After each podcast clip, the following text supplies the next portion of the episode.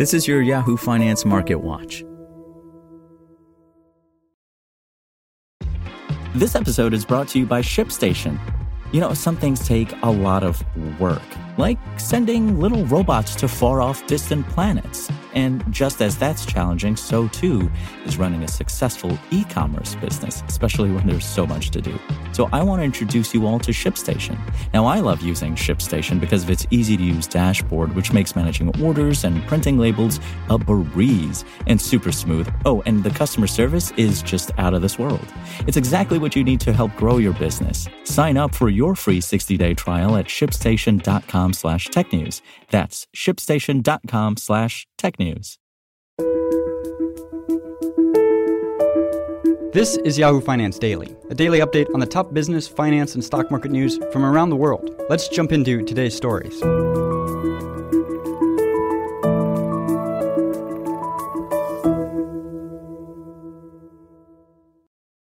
Stocks gained on Tuesday, reaching fresh all time highs as optimism over earnings and the economic reopening, at least temporarily, outweighed lingering concerns over the virus and changes to monetary policy. The S&P 500 edged up to fresh record intraday and closing highs. Big tech stocks, including Amazon, added to gains, and the Nasdaq outperformed to also set new record levels.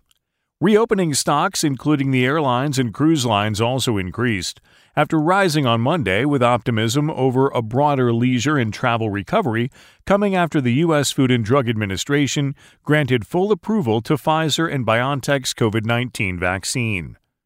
Shares of Chinese technology companies rose, shaking off the past several weeks' steep declines amid a regulatory crackdown of the major tech firms in China.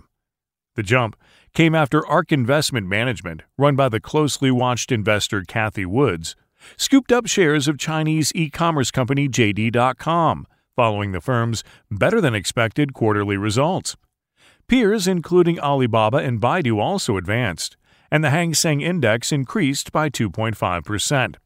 Investors are also eagerly awaiting the Federal Reserve's virtual Jackson Hole Symposium beginning on Thursday the event is expected to serve as another forum for central bank officials to discuss their assessment of economic conditions and offer hints as to when the Fed might announce and eventually begin the process of tapering its crisis era asset purchase program. New economic data out at the start of the week disappointed relative to Wall Street's estimates, with an index tracking activity in the U.S. services sector cooling to an eight month low as concerns over the Delta variant started to weigh on demand. Despite the ongoing risks around the virus, however, three major factors have served to help keep equity markets marching toward fresh all time highs, according to one strategist. The first one, that's extremely low discount rates. The 10 year Treasury yield is barely off the August lows.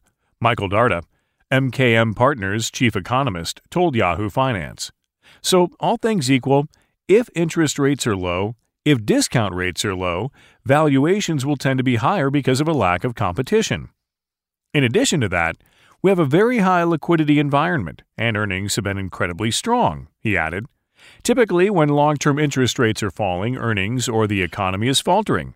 In this case, the earnings have been quite robust, really historic.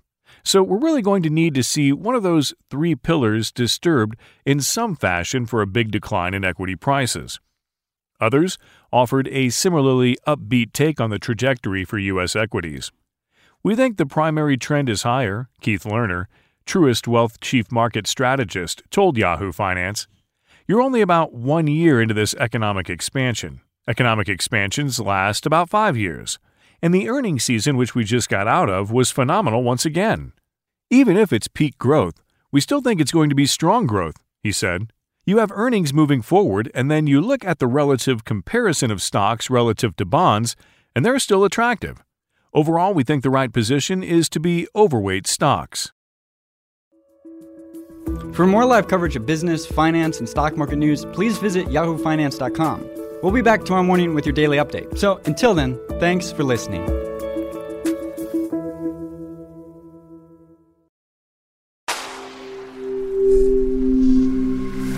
SpokenLayer. Want to learn how you can make smarter decisions with your money? Well, I've got the podcast for you. I'm Sean Pyles, and I host NerdWallet's Smart Money Podcast. Our show features our team of nerds, personal finance experts in credit cards, banking, investing, and more. And they'll help you make the most of your money while cutting through the clutter and misinformation in today's world of personal finance. You'll get clarity on strategies to help you build your wealth, invest wisely, shop for financial products, and plan for major life events. Listen to NerdWallet's Smart Money Podcast wherever you get your podcasts.